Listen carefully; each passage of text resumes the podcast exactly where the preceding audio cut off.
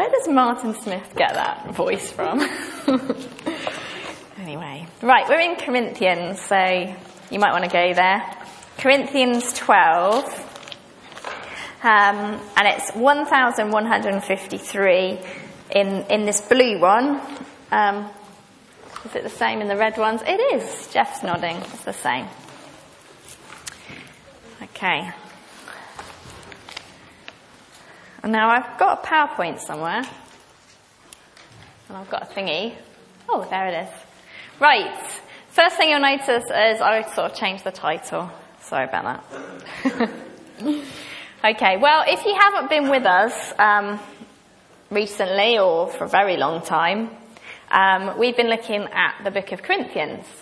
Now, um, this is written by a guy named Paul, and he was... Um, Uh, a man that uh, met Jesus very, very powerfully, um, and his life was transformed. And after that, he went around um, talking about Jesus wherever he went and starting little communities of believers.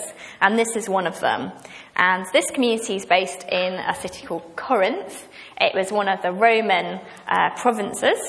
Um, it was incredibly uh, kind of economically successful and cosmopolitan in its thinking, um, sort of anything goes. Um, it was well known for this. It had masses of different gods that you could worship. Um, and life was really very much wrapped up in sort of temple worship. If you want to go out for dinner, that's kind of where you went. If you want to do some business, you might go there as well. Um, you just want to hang out, you might go there as well. You'd kind of go and you choose your different gods based on what you fancied at that time. So you might say, well, this god's particularly powerful in this area, I'm going to go do some worship there. Or this god's particularly good in the area of fertility, I'll go do some worship there. And interesting stuff went on. Um, So that's kind of a little bit of a background to them. Um, in this letter, we really see how the culture that they're living in influences the church. It's really hard, isn't it? As a community, uh, we don't want to just look like the outside, but it's so powerful. The culture we're in is so, so powerful that um, it isn't difficult to see how that would influence the way that you did things. Now, in their culture, that was very dangerous. Now, today you'll notice that the title of the section is Spiritual Gifts. Um, and we're starting a little section on the Holy Spirit. We're going to do it for a number of weeks. Uh, it's not something really you can just pop into one week. This week is very much um, an introduction. You'll see at the beginning in verse one, if you want to just have a quick peek at that, he said, he starts with, now about spiritual gifts, or it could be translated spiritual things. They, um, his letter is a response to what he's heard and also what they've written to him. They've asked him about a few things, and this is the one of the things that um, they have asked him about. So we're going to read this little passage. We're just going to do verse one to eleven. We're only going to do that first little section. And you'll notice that there's, if you kind of flick over the pages, there's quite a lot yet to come. So you'll probably be left today with a lot of questions like, but what does that mean? And what does that mean? What does that mean? So you'll just have to come back next week and the week after and week after, and you'll find out. So today, introduction. Let's read it. It says, now about spiritual gifts, brothers, I do not want you to be ignorant. You know that when you were pagans, somehow or another, you were influenced and led astray to mute idols. Therefore, I tell you that no one who is speaking by the Spirit of God says, Jesus be cursed. And no one can say, Jesus is Lord, except by the Holy Spirit. There are different kinds of gifts, but the same Spirit. There are different kinds of service, but the same Lord. And there are different kinds of workings, but the same God works all of them in all men. Now to each one, the manifestation of the Spirit is given for the common good. To one, there is given through the Spirit the message of wisdom.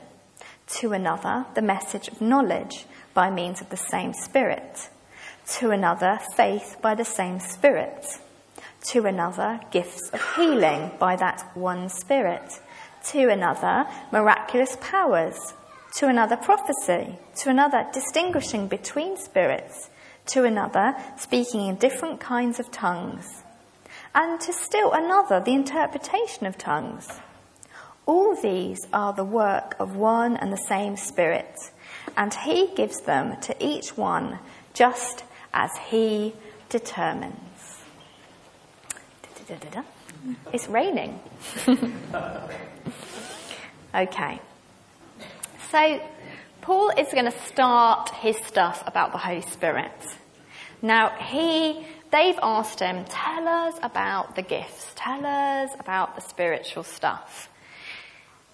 And he knows what this church is like, and he knows what we're like. So he's going to start with four basic things that he wants to make really clear at the start. And we're going to look at those four things today. Okay. Oh, sorry, you missed all the pictures of Corinth. Ta-da! Okay. So the first point he wants to really take home to them is, how do you know that what a person is doing is the work of the Holy Spirit? Okay, that's the first thing. Now, I don't know if you've ever been in a meeting of a kind of spiritual na- nature. It could be Christian, could be non-Christian. And you just feel that something isn't quite right. Okay? Um, it might be that everyone's very excited, they're very gripped by what's being said, it's very impressive. You might be impressed too. You might be, wow, this is amazing. You're in awe of, in fact, what's happening. But something just doesn't sit quite well with your spirit. You're just like, mm, I'm not really sure. And Paul here gives the Corinthian church and us some really good advice. Look at it in verse three. It's at the end of verse three, part B, we might say. He says, um, and no one can say Jesus is Lord except by the Holy Spirit. Now, it's not impossible, is it, to say Jesus is Lord and it not be particularly inspired by the Holy Spirit? Just like I read from the Bible, Jesus, Jesus is cursed, and yet it wasn't. I don't think I, I hope you're not about to lead me out now. It's not saying that. Let's look at what he puts in verse two. You know that when you were pagans, somehow or another, you were influenced and led astray to mute idols. He's saying to them here, before you were Christians, people influenced you. They persuaded you that there were powers that could offer you something.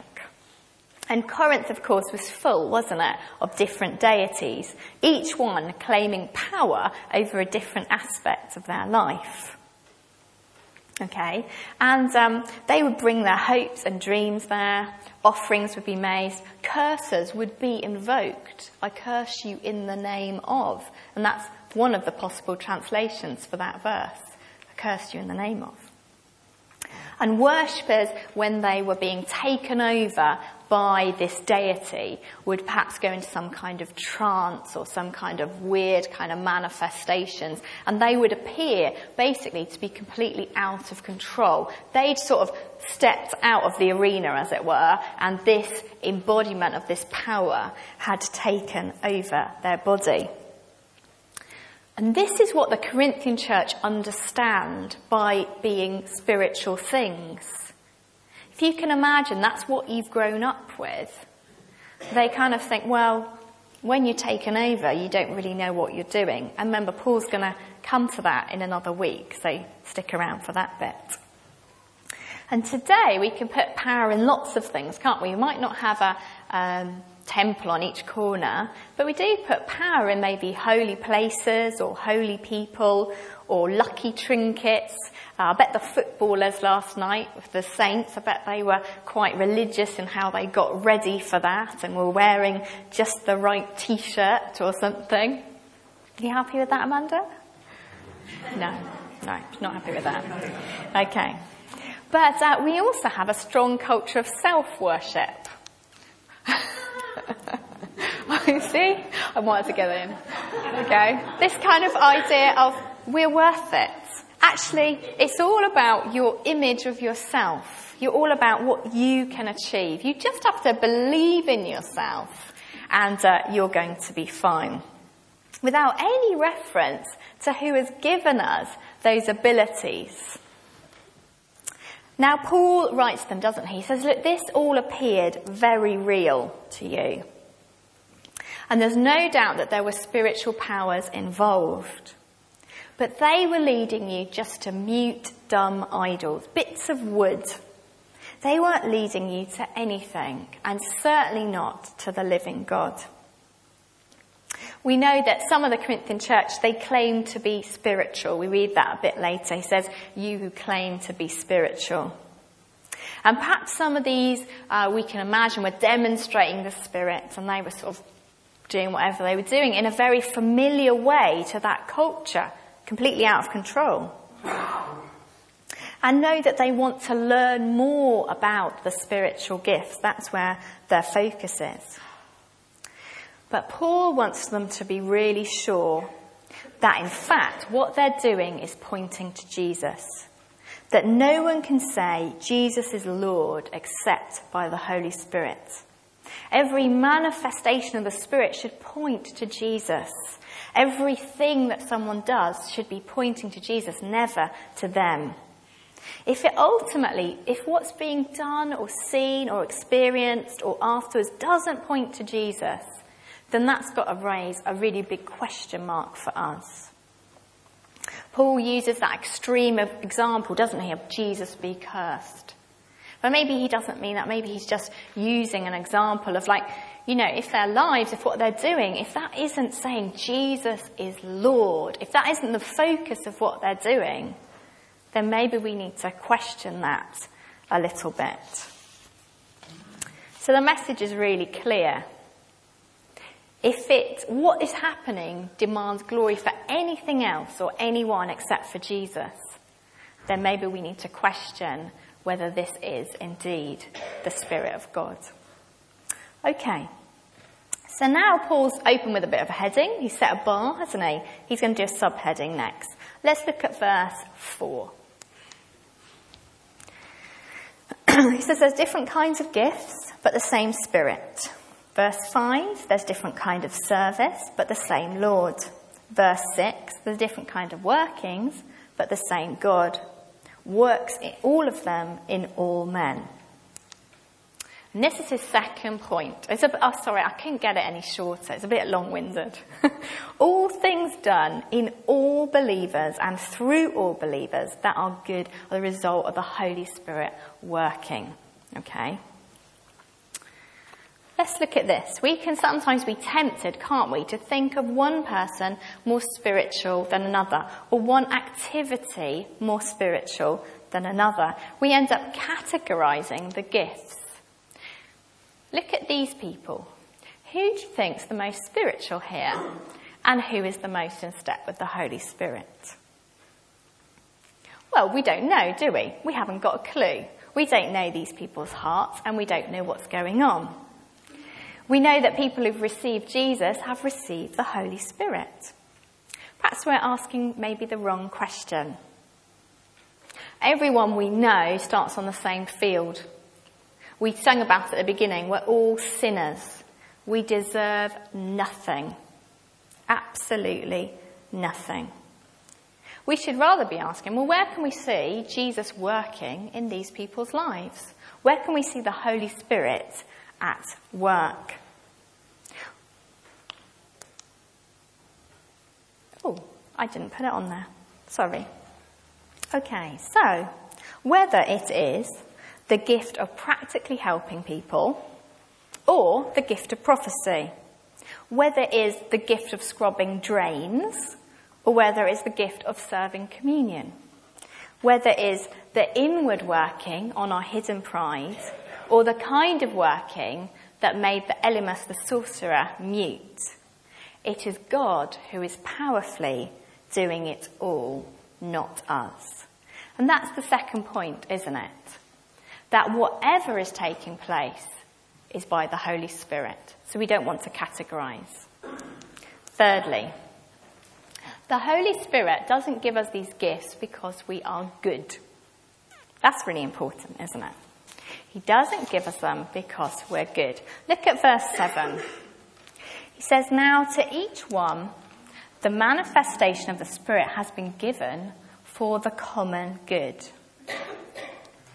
Sometimes when we see people who outwardly display some of the more, we might say, miraculous gifts, not the, um, what did I say, unblocking of drains, we can be tempted to think that they've got it because they're perhaps a little bit more holy, or they've worked a little bit more hard, or God likes them a little bit more than us, or they've been better than us. But we don't need to think this. The Corinthian church thought that they were really spiritual people, that they'd got it all figured out. And they looked to some of these people who were displaying these gifts, and those people were proud of what they were doing, thinking that they were special. And perhaps the other people looked and thought, yeah, maybe they are special. But look at what Paul says about these people. In chapter four, verse eighteen, he said they were arrogant. In chapter five, verse one, he said they were proud.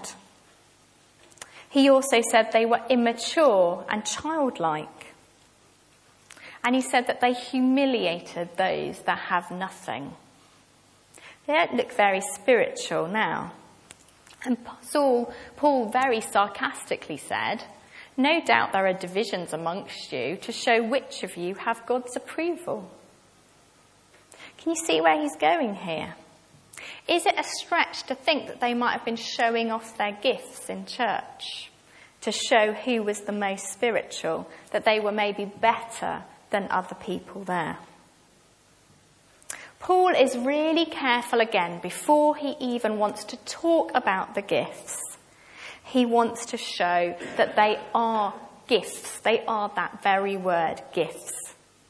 The, the word is, it comes from the same root as, the, as grace, like the gift of grace. It's the same sort of thing as salvation. We don't get it because we're good, or we were nice, or God thought, oh, you're a nice person.